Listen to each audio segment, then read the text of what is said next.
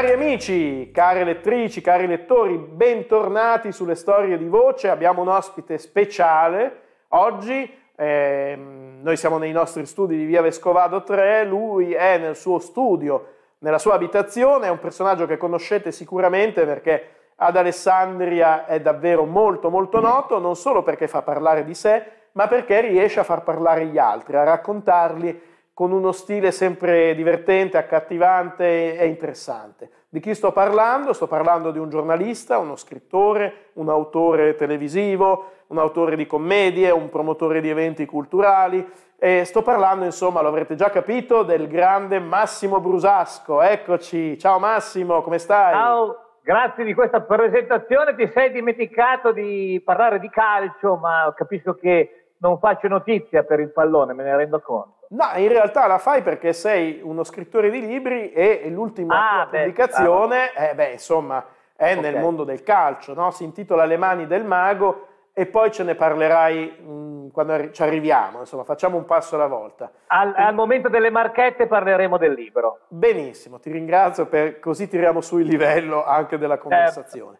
Ehm, intanto immagino che per un giornalista eh, come te, abituato a intervistare gli altri, eh, non sia facile essere intervistato. no? In fondo noi chiediamo tutto a tutti, li disturbiamo, li tampiniamo, eh, però non siamo poi tanto abituati a parlare di noi stessi. Ma in fondo tu mi hai intervistato ai tempi, diciamo, eroici, tra virgolette, del Covid e, e mi sembrava anche interessante far raccontare a te quello che in qualche modo tu hai potuto vedere dal tuo punto di vista, dal tuo, dal tuo osservatorio no? del piccolo. Sei un giornalista che non si è risparmiato, insomma, sia durante le, le ondate pesanti del Covid che anche dopo hai cercato di raccontare le storie di chi attraverso il Covid eh, c'è passato, di chi in qualche modo, diciamo così, ce l'ha fatta e di chi, ahimè, non ce l'ha fatta. Ecco, ti volevo chiedere che cosa tutto questo ti ha lasciato dal punto di vista innanzitutto emotivo e poi professionale. Beh, dal punto di vista emotivo, il Covid è vicino a noi. Covid è vicino e eh, lo tocchiamo con mano tutti i giorni, lo tocchiamo con mano perché tutti i giorni sappiamo di nostri amici, vicini, conoscenti o comunque gente di cui abbiamo perlomeno sentito parlare che è o malata o addirittura come è successo proprio nelle scorse ore di gente che ci ha lasciato, gente che è anche relativamente giovane. Quindi, insomma, eh, i negazionisti mi fanno di un arrabbiare che non hanno idea e mi fanno arrabbiare soprattutto per la mancanza del rispetto che si dovrebbe invece avere verso tutti quelli, penso a medici, infermieri, ma più in generale tutti quelli che lavorano nella sanità, eh, direttamente o indirettamente, gente che veramente sta facendo una fatica bestia per portare sollievo, per salvare delle vite, per salvare delle vite in un ambito organizzativo che in realtà è abbastanza disorganizzato, dove eh, chi dovrebbe prendere delle decisioni è in grosse difficoltà e dove gli esperti eh, hanno visioni contrastanti. Quindi io mi immagino eh, l'ultimo della fila o il penultimo della fila quanta fatica fa per cercare di portare eh, salute a chi è malato, ma anche semplicemente una carezza, una parola di conforto, tutto quello che serve a gente che è costretta magari in un ospedale lontana eh, dagli affetti, magari sta anche discretamente bene, ne esce sicuramente, però intanto è lì lontana dal- dalla famiglia, lontana da una carezza, lontana da un sorriso. Ecco, quindi mh, io mh, in questo periodo e nel periodo della precedente pandemia sto cercando di raccontare delle storie anche minime perché i paroloni grossi spettano eh, ad altri, a chi ha eh, la possibilità di, di- di lavorare in organi di informazione più importanti e di avere un- una vasta platea. Eh, credo che però con le storie minime si riesca a far capire che cosa sta succedendo. Certo, certo, certo, questo, eh, le storie minime in realtà hanno dentro già, eh, come dire... E poi scusa, scusa Andrea, sono Prego. minime relativamente perché Eh. poi riguardano le persone, quindi per, per- per ognuno non è una storia minima, no? Per chi ne è protagonista non è una storia minima, ma è eh, la, la- la storia più importante della, della sua vita magari. E infatti, infatti, se possiamo dire che forse l'universale in sé è molto teorico e astratto, ma le storie particolari sono poi quelle che raccontano la vita e sono quelle di cui tu ti sei occupato e ti stai occupando. Ti chiedo allora, eh, Alessandria, gli alessandrini, come, come, li hai visti? Io dal mio osservatorio, sì, e di giornalista e di eh, malato di Covid, ho visto veramente tanta umanità, ma vorrei chiedere a te che cosa hai visto, oltre a questa grande umanità, a questa generosità, a questo sapersi rimboccare le maniche, come è successo nel passato per altri eventi comunque difficili, penso all'alluvione del 94, penso a tante altre cose. Però ecco, tu che cosa hai visto? Che cosa hai potuto apprezzare? Sì, io credo che la grande umanità ci sia, sia una caratteristica. Eh, c'è gente che è, è, impegnata in prima persona. Io faccio solo il caso di Clotilde, eh, perché è, è, è, fresco. Clotilde è quella 37enne di Pozzolo che fece notizia per un video che lei postò sui social, un video quale, in cui si vede eh, che le inseriscono il famoso casco per aiutare la respirazione. Bene, lei ha pubblicato questo video all'insaputo dei medici e degli infermieri che erano lì e che sono stati ritratti con lei e eh, purtroppo si è presa anche una valanga di insulti, oltre a, a certo agli incoraggiamenti, gli insulti da parte di chi l'ha definita un esibizionista, una che voleva solo far parlare di sé, eccetera. Ebbene, eh, Clotilde poi è stata trasferita dall'ospedale di Alessandria alla clinica Salus e ha reagito aiutando. Ha reagito aiutando cosa vuol dire? Che si è trovata in una situazione che non pensava, tipo banalmente, ho la biancheria sporca, da casa mia nessuno può venirmela portare pulita perché tutti i miei familiari sono positivi al Covid. Come si può fare? E il problema suo era ed è il problema di tanti degenti della Salus dove lei è ospite. E allora ha organizzato lei stessa, che va, viaggia col deambulatore, che fa fatica, che eccetera, eccetera, ha organizzato lei stessa una, una rete solidale, grazie anche all'utilizzo del web, questo è il tipico caso di web eh, utilizzato nel modo migliore e ha, ha, trovato gente che ha portato la biancheria, che ha regalato biancheria ad altri, che una lavanderia che si è messa a disposizione per lavare lo sporco e riportare il giorno dopo la stessa biancheria pulita. Insomma, ha creato una rete solidale eh, pazzesca. E come ha fatto lei, come ha fatto Clotilde, che è protagonista in prima persona eh, e vittima di, di una malattia che lei ha cominciato a conoscere perché si è entrata dentro, ahimè, a pie pari. Ebbene, come lei ci sono tante associazioni, tante persone che si stanno dando da fare per eh, aiutare e questa è la cosa eh, che, che, che va messa in evidenza. Peraltro vedo tanta confusione, vedo un ospedale che viene commissariato, vedo, vedo tante beghe eh, politiche, vedo una dicotomia ASL e azienda sanitaria ospedaliera che francamente eh, è ancora incomprensibile, non riusciamo a uscire dall'ospedale da, da, di qua, l'ASL è un'altra cosa, non riusciamo ehm, a venire fuori da questa dicotomia che in un momento difficile secondo me è, è penalizzante. Ma vedo purtroppo, appunto, come ho detto prima, tante beghe politiche, tanto parlare quando servirebbero azioni concrete. Ma quindi, secondo te, la politica non sta aiutando, insomma, la, la, non, sta, non sta dando una mano? La politica non è che non sta dando una mano, la politica si trova in un momento di difficoltà e nei momenti di difficoltà la politica non, sta, non sa uscirne. Perché vediamo che invece di fare fronte comune al virus, ma lo vediamo anche a livello nazionale, no? È un momento di emergenza. Siamo in una sorta di guerra che sta mietendo delle vittime. È acclarato ormai che sta mietendo delle vittime o no? È acclarato. Erano 38.000 o 37.000 nella prima fase della pandemia, solo in Italia. Adesso aggiungiamo queste da settembre a oggi, ok? È, un, è una catastrofe. Siamo a livello di catastrofe. Se non facciamo fronte comune di fronte a una catastrofe, Quando lo facciamo? E invece siamo qua a dire io sono di qui, tu sei di là, tu sei bello, tu sei brutto, io sono a nord e tu sei a sud. Mm. È ora o no? Lo chiedo, è ora o no? È la regione di centrodestra, ma noi siamo di centrosinistra, e lo Stato e il governo invece è PD e 5 Stelle, e noi siamo invece di destra, è sempre così. È sempre così. Se non ne parliamo, non ne usciamo, non, non ci troviamo attorno a un tavolo di fronte a un problema del genere, quando mai lo facciamo?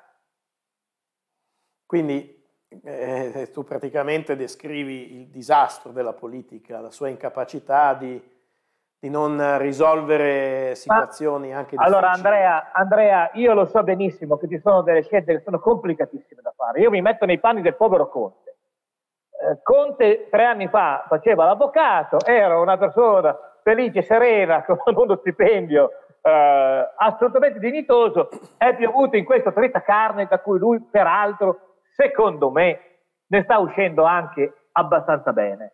Ma io immagino tutte le difficoltà che ha questo uomo, e di questo uomo che, che, che, è la summa di tutti quelli che sono attorno a lui, per carità, Rocco Casalino compreso. Io lo immagino tutte le difficoltà che ha e prende una decisione e scontenti l'altro e dice una cosa e ne hai quattro che ti attaccano, anzi quattro milioni che ti attaccano e, e devi eh, soddisfare Di Maio e devi eh, soddisfare Zingaretti e devi non scontentare Berlusconi e c'è Salvini che ti rompe le scatole. Io, è, di, è veramente difficile, però è nei momenti di difficoltà che bisogna venire fuori. Quindi si abbia il coraggio di prendere le decisioni e devo dire che Conte, più popolare o meno popolare, decisioni ne sta prendendo, anche se poi certo fa ridere che ogni tanto questo DPCM viene corretto, le, le regioni cambiano colore come eh, neanche fossero la biancheria in lavatrice. Cioè, eh, io cap- capisco tutto, però se non facciamo squadra adesso, e questo è il problema, aiutiamoci, aiutiamoci. Senti, tu di queste cose parli non soltanto attra- raccontando le storie eh, delle persone sul piccolo, ma anche nella tua creatura, in una delle tue creature, eh, direi forse la più longeva, e sto parlando del Salotto del Mandronio. Intanto da, quando, da quando è? Da, da, che anno? Che... Allora, il Salotto del Mandronio na- nasce nell'ottobre del 2002, eh, quindi eh, la scorsa edizione, che poi è stata un po' bonca, era quella della, della maggiore età, e adesso abbiamo iniziato la, la, la diciannovesima con una puntata sola fatta quando ce lo si consentiva. Per il momento ci siamo interrotti eh, perché c'è questa emergenza che ci impone naturalmente l'interruzione. Sono del Mandronio, come ben sai, per essere stato anche ospite, è un'occasione di confronto, è un un modo per chiacchierare, un modo per ridere, un modo per dire delle cose serie, insomma è proprio questo mix di alto e di basso che ha fatto in modo che, che questo spettacolo avesse diciamo un discreto successo. Un, un bel successo, un mix sì. che tu sai dosare, devo dire, egregiamente, avendo partecipato come ospite, ma anche come semplice spettatore e eh, sei riuscito anche a traghettarlo diciamo eh, sui, nuovi, sui, nuovi, mezzi quindi sono convinto che, ah, che questa sì, interruzione però, è temporanea però sì eh, resta è e resta uno spettacolo dal vivo dal insomma vivo. nuovi dal mezzi vanno bene ma il nostro non è il Costanzo Show che ha 10 telecamere la super orchestra e e quindi va benissimo anche per la televisione. Il nostro è uno spettacolo che dal vivo rende molto di più che quello che si vede in video. Allora, senti, io ti chiedo, degli ultimi due anni o nell'ultimo anno, qual è o quali sono gli ospiti che ti hanno colpito di più? I personaggi che hai potuto Eh, guarda, ce ne, sono, ce ne, sono, stati molti, come tu puoi ben immaginare. Eh, se ci riferiamo all'ultimo periodo, Credo che la puntata con il comandante dei Vigili del Fuoco di Alessandria, intervenuto um, pochi giorni dopo la tragedia di Corniento in cui hanno perso la vita tre Vigili del Fuoco, beh, è, stata, molto toccante.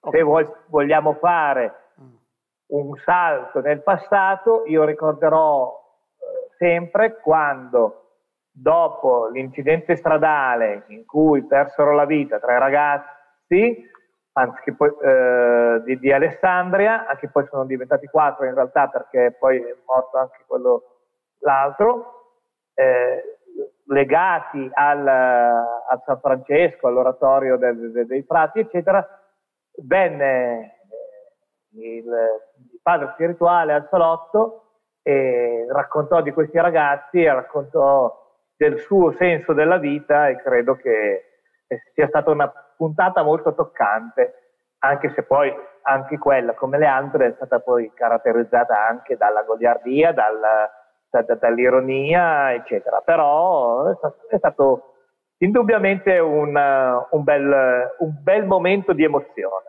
Beh, insomma, comunque la vita è così, no? Si ride. La vita è così. Ma infatti, infatti, il frate eh, diceva che la vita è una tavolozza con tutti i colori e c'è anche il nero e in quel caso, nel caso dell'incidente stradale dei ragazzi che stavano andando al concerto di Carmen Consoli, perché così magari qualcuno che non ricorda eh, avrà forse presente, ebbene, eh, diceva proprio la, tab- la vita è una tavolozza con tutti i colori, c'è il bianco, l'arancione, il rosso, i colori vivaci, il verde e purtroppo c'è anche il nero. Il salotto del Madronio, per stare al tuo discorso, è questo. Una tavolozza con tanti colori. È una tavolozza con tanti colori, questa è una bella definizione.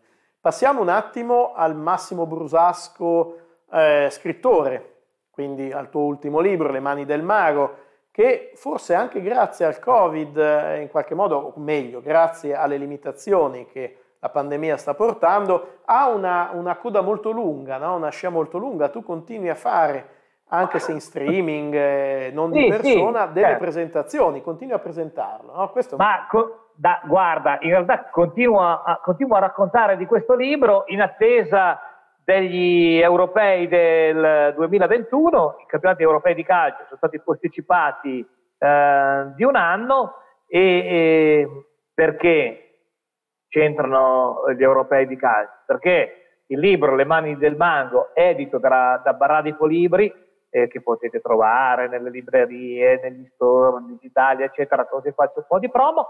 Ebbene, questo libro parla di Sergio Viganò, massaggiatore, fisioterapista, abita a Lumo Ferrato, ma soprattutto ha vinto quattro scudetti con la Sampdoria, la Lazio, l'Inter e il Manchester City e eh, in questi quattro scudetti c'è sempre stato eh, Roberto Mancini, allenatore della nazionale e grande amico, o meglio, diventato grande amico di Sergio Viganò, tant'è che lo vorrebbe ancora in, uh, in nazionale. Eh, Sergio ha un'età veneranda ormai, eh, ha qualche acciacco fisico, non andrà probabilmente in nazionale, ma Mancini durante la presentazione de- del libro virtuale ha detto voglio Sergio agli europei con me. Quindi, eh, Beh, insomma, quindi... vediamo, vediamo, cosa succederà eh, nel, nel 2021. Certamente questo libro parla di calcio, ma racconta anche di questa grande amicizia tra Mancini e Viganò nata per caso e, ed è la testimonianza, questo libro, o meglio in questo libro ci sono testimonianze di cose che nascono per caso e cambiano la vita. Viganò diventa massaggiatore, lo dico così tanto per raccontare un aneddoto, perché la moglie compra le uova e fatte su con la carta di giornale, quindi i giornali caro Andrea, tu che ne dirigi uno, servono? Ebbene, fatte sulle uova in questo giornale, sul, su questo giornale, stiamo parlando di molti anni fa, c'era scritto corso per fisioterapisti e, lui, e lei dice a Vigo, no, Sergio dai che ti piace, sei appassionato di sport, sei bravo, bla bla bla bla bla, va a fare il fisioterapista e da lì comincia la nuova avventura di Viganò. Viganò che non voleva massaggiare Mancini, Mancini era, giocava nel Bologna, eh, Viganò aveva già tutti i suoi impegni, eccetera. Matteoli, centrocampista, famoso per aver giocato nel Cagliari e eh, nell'Inter, dice dai Sergio, dai, guarda sto mio amico, guarda sto ragazzo che eh, ha dei problemi, eccetera, eccetera, sa, fallo venire. Andò Mancini e, e poi da lì, da quel giorno, nacque un legame pazzesco che dura tutt'oggi. Mancini in, uh, ha confessato, ha detto più volte che uh, senza Viganò lui avrebbe giocato la metà delle partite che ha disputato, perché Viganò lo ha messo in piedi un sacco di volte. E questo ecco, libro... Eh. No, dimmi, no, dimmi, dico, questo è, è, è interessante perché da un lato evidenzia la tua capacità di raccontare le storie, di renderle, di renderle vive, perché sono comunque storie di alcuni anni fa, ma che in qualche modo potrebbero accadere anche oggi. E dall'altro è che la vita davvero è l'arte dell'incontro, sono dei casi che inaspettati e spesso vanno oltre i nostri progetti, le nostre iniziative e le nostre idee. Per questo, anche solo per capire e vedere come questo funziona, vale la pena leggere il tuo libro che appunto Grazie. si trova in tutti gli store e in tutti i negozi online e anche non online perché in librerie si può andare, quindi lo si può anche prenotare e poi acquistare. E, mh, mm, ci sarebbero tanti altri Massimo Brusasco da raccontare, l'autore televisivo, eh, l'autore di commedie, l'attore nella compagnia teatrale fubinese insieme al papà, insieme ad altri che da anni eh, imperversano e come dire, rendono ancora più gradevoli, come è successo quest'estate, no? le, serate, le serate estive, ma anche poi tutta l'attività della compagnia al chiuso. Però sappiamo che ci sono limitazioni allo spettacolo dal vivo e quindi oggi Guarda, fammi, fammi, fammi, solida, fammi, solidarizzare Andrea con tutti eh. quelli che fanno spettacoli ma che con lo spettacolo devono mangiare. Eh, Noi, sì. sai, lo facciamo per divertimento e, e, ce la facciamo andare bene così, anche se ci mancano le serate di prove, ci mancano gli spettacoli, ci manca la nostra rassegna teatrale che avevamo già programmato e che contiamo di riprendere appena, appena possibile, certamente. Però c'è tutto un mondo che non sta lavorando e non mi riferisco in particolare agli attori, eh, ai registi, a quelli che vedete, che vediamo in televisione, perché comunque un po' di pieno in cascina eh, se lo sono messi. Si spera. Sì, sì, si spera che l'abbiano messo. Ma c'è un sottobosco fatto di, di, tecnici, di autisti che portano le scenografie, di, di, di tecnici di luci, audio, insomma, potete immaginare dietro una produzione teatrale cosa c'è, che movimento c'è e quanto, e quanto la cultura faccia, faccia girare l'economia, insomma. Ecco, eh, a, loro, a, loro, come a tutti quelli che non stanno lavorando in questo momento certo. a causa del Covid, che aspettano ristoro 1, ristoro 2, ristoro 3, eh, deve per forza andare eh, la solidarietà, la nostra attenzione, così come va, come ho detto prima, a quelli che, che lavorano nella sanità e a chi sta lottando contro questo virus. E poi quando tutto sarà finito mi auguro che i superstiti, sperando che siano tanti tanti tanti, vadano al tavolo con i negazionisti e cerchino di capire dai negazionisti perché negano, perché negano un'evidenza che è clamorosa, è tristemente clamorosa. Senti, il tuo orologio a cucù ci dice che è il momento... Ci dice, ci dice che non siamo in diretta, ad esempio. Beh, per esempio, non ho detto io che orario sta facendo, quindi, ah. però evidentemente non siamo in diretta, ma lo siamo nello scambio di, di opinioni, certo, di, di parole, che è assolutamente un fluire continuo. Però ci dice anche che forse è arrivato il momento dell'ultima domanda. Ne avrei due o tre da farti, ma forse quella che mi interessa di più è come vedi il 2021 di Alessandria, cioè non come vedi nel senso che previsioni non ne possiamo fare perché dobbiamo vedere come, quali saranno anche i risultati di questo eh, lockdown a rate, chiamiamolo così, no? regionale, federal, questo lockdown federalista, ma ti volevo chiedere eh, eh, qual è la tua sensazione, sei ottimista, sei pessimista, Beh, come la vedi tu insomma? Beh, intanto, intanto va da sé che dipendiamo molto da quello che sarà del Covid, dell'emergenza. Questo è chiaro. Dal punto di vista politico io ho un grande timore, eh, come ce l'ho sempre nell'anno prima delle elezioni, e cioè che chi deve fare sta prudente perché non deve scontentare nessuno, eh, chi, chi non deve fare attacca e quindi sarà un anno senza, insomma, dove non c'è da aspettarsi temi molto colpi di, bassi, temi molto, colpi bassi. Di, molto di buono. Ma sai, amministrare vuol dire anche avere coraggio e fare delle cose. E io mi auguro che il coraggio si abbia. Se abbia anche il coraggio di sbagliare e di fare dei rotti e di scontentare, non importa. Per prendere per le decisioni, se sono impopolari, pazienza. Okay? Insomma, abbiamo bisogno di, di, di statisti, di figure di statisti. Abbiamo bisogno di gente che guardi al domani, non che guardi a una preferenza in più o una preferenza in meno. Se eh, intendiamo davvero la politica come bene comune, allora dobbiamo guardare al domani, ai nostri figli, ai nostri nipoti, a, ma anche a, a, noi stessi fra cinque anni. E non pensare di avere una, un, un voto in più o un voto in meno alle elezioni. L'ultimo anno de, di mandato generalmente è caratterizzato dalla prudenza perché si teme di fare dei rotti e di scontentare qualcuno. Quindi il primo anno non si fa perché, eh beh, siamo appena arrivati, dobbiamo capire. L'ultimo non si fa, in mezzo capitano delle sventure e quindi diventa complicato. Non ce l'ho con l'amministrazione attuale, è una tendenza generale. È una tendenza generale. Eh, per quanto riguarda Alessandra, francamente non lo so. Eh, abbiamo parlato prima di gente solidale, di associazioni impegnate. Eh, io spero che ci sia sempre più gente solidale, ma che ci sia sempre meno bisogno che questi compaiano. Perché no, no, non bisogna farsi strada con i poveri, bisogna sperare che i poveri non ci siano. Faccio una citazione eh, parafrasata che però credo abbia, abbia senso. Uh-huh. Va bene, va bene. Allora noi... Questa, non l'ho articolata bene, ma ci si può riflettere un po' su. No, no, vabbè, ma noi poi mettiamo insieme le parole, ognuno può farlo anche a casa, sì, no? mentre lui se le scrive e poi mette insieme magari esce fuori una frase. No, per Tanto... dire, abbiamo, dobbiamo, puntiamo molto, siamo costretti a puntare molto sul volontariato e su chi si impegna. Ecco, l'essere costretti a puntare sul volontariato vuol dire che ci sono delle deficienze, dei deficit da altre parti.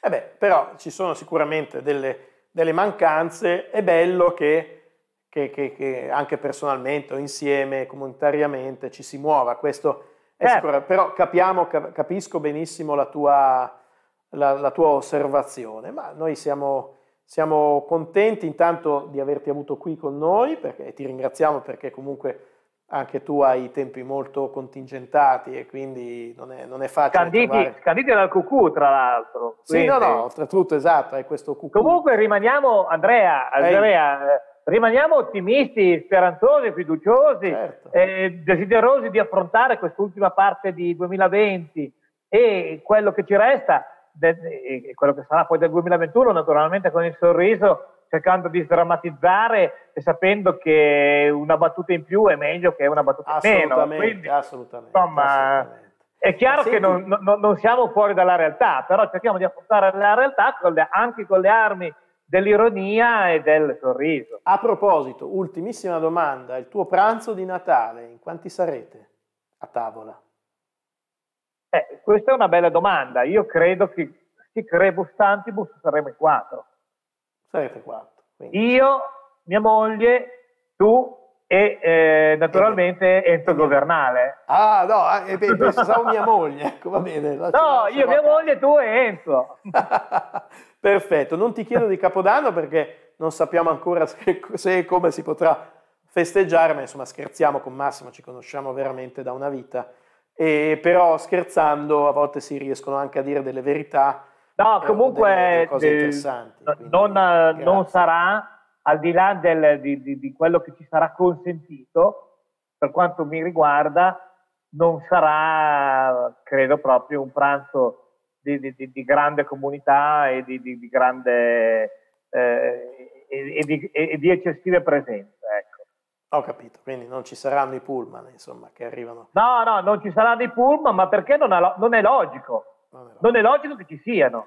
Ma senti, ma, scusami, ma vedendo questi libri, questi libri alle tue spalle, perdonami, ma stai scrivendo qualcos'altro? Hai nella pentola qualcos'altro che sta... Io dico Guarda, sì. Hai detto, sì. hai detto due, pa- due, parole magiche, una è, scri- una è scrivendo ah. e una è pentola. Eh. Non sto scrivendo un libro di cucina, ma vorrei scrivere un libro, sto scrivendo un libro che potrebbe intitolarsi Non mi mettere in pentola. No. No, eh, vedi, ma tu sei veramente mago, cioè veramente lì la trasmissione del pensiero, nel... la trasmissione del pensiero è, sarebbe è una, una, storia di uno che rischia di finire in una pentola. È la ma, storia, eh. ma ispirata, no, no, ispirata dal, dal, film di Checco Zalone, mm, ma non c'entra niente Checco Zalone, ma è uno che vede la sua condanna a morte in una pentola, ma è un progetto molto più là. Invece mi interessa sempre come progetto come ci siamo conosciuti. Come? Sto cercando come ci siamo conosciuti, non io e te, uh-huh. e neanche tu e tua moglie, che so come vi siete conosciuti e che è lo stesso modo con cui ci siamo conosciuti io e mia moglie. Però ci sono delle coppie sposate che si sono conosciuti in modo incredibile e quindi sto cercando queste storie per farne una raccolta di, di racconti. Quindi se avete eh, una storia da, da, d'amore nata perché avete sbagliato porta, perché siete stati sul treno sbagliato, perché, perché, perché, perché, perché, raccontatemela, o se sapete di qualcuno che ha vissuto una cosa del genere, raccontatemela perché ne farò tesoro. Allora, l'indirizzo email è info-massimobrusasco.it per contattarlo, lui ha anche ovviamente il suo sito massimobrusasco.it e lì potete... Su Facebook. E anche su Facebook, certo, insomma i modi, sì. i modi sono tanti. Oppure telefonate, no, al piccolo no perché tu adesso sei a casa, se no cercatelo, magari sei sulle pagine bianche e quindi ti si può contattare, poi metteremo in sovraimpressione il tuo cellulare, in modo che, che tutti... I, i, giornalisti hanno, i, i, giornalisti hanno la sindrome delle pagine bianche, quindi non possono essere sulle pagine non bianche. Non possono essere sulle pagine bianche. Bene, e direi che con questo è, eh, è forza chiudere. Esatto, ringraziamo tantissimo Massimo perché come Grazie, sempre, Andrea. pur conoscendolo da tantissimi anni, ogni volta riesce a raccontare qualche cosa di nuovo, a trovare un accento diverso a quello che, che fa, che scrive e che osserva, per cui non è mai tempo perso, anzi è sempre un tempo gradevole, ma che ci aiuta anche a riflettere sulla situazione in cui siamo. Io ringrazio tutti voi delle storie di voce siete stati con noi, vi do appuntamento alla prossima puntata con un altro grande personaggio. Buona giornata a tutti e grazie di averci seguito fino a qui. Ciao!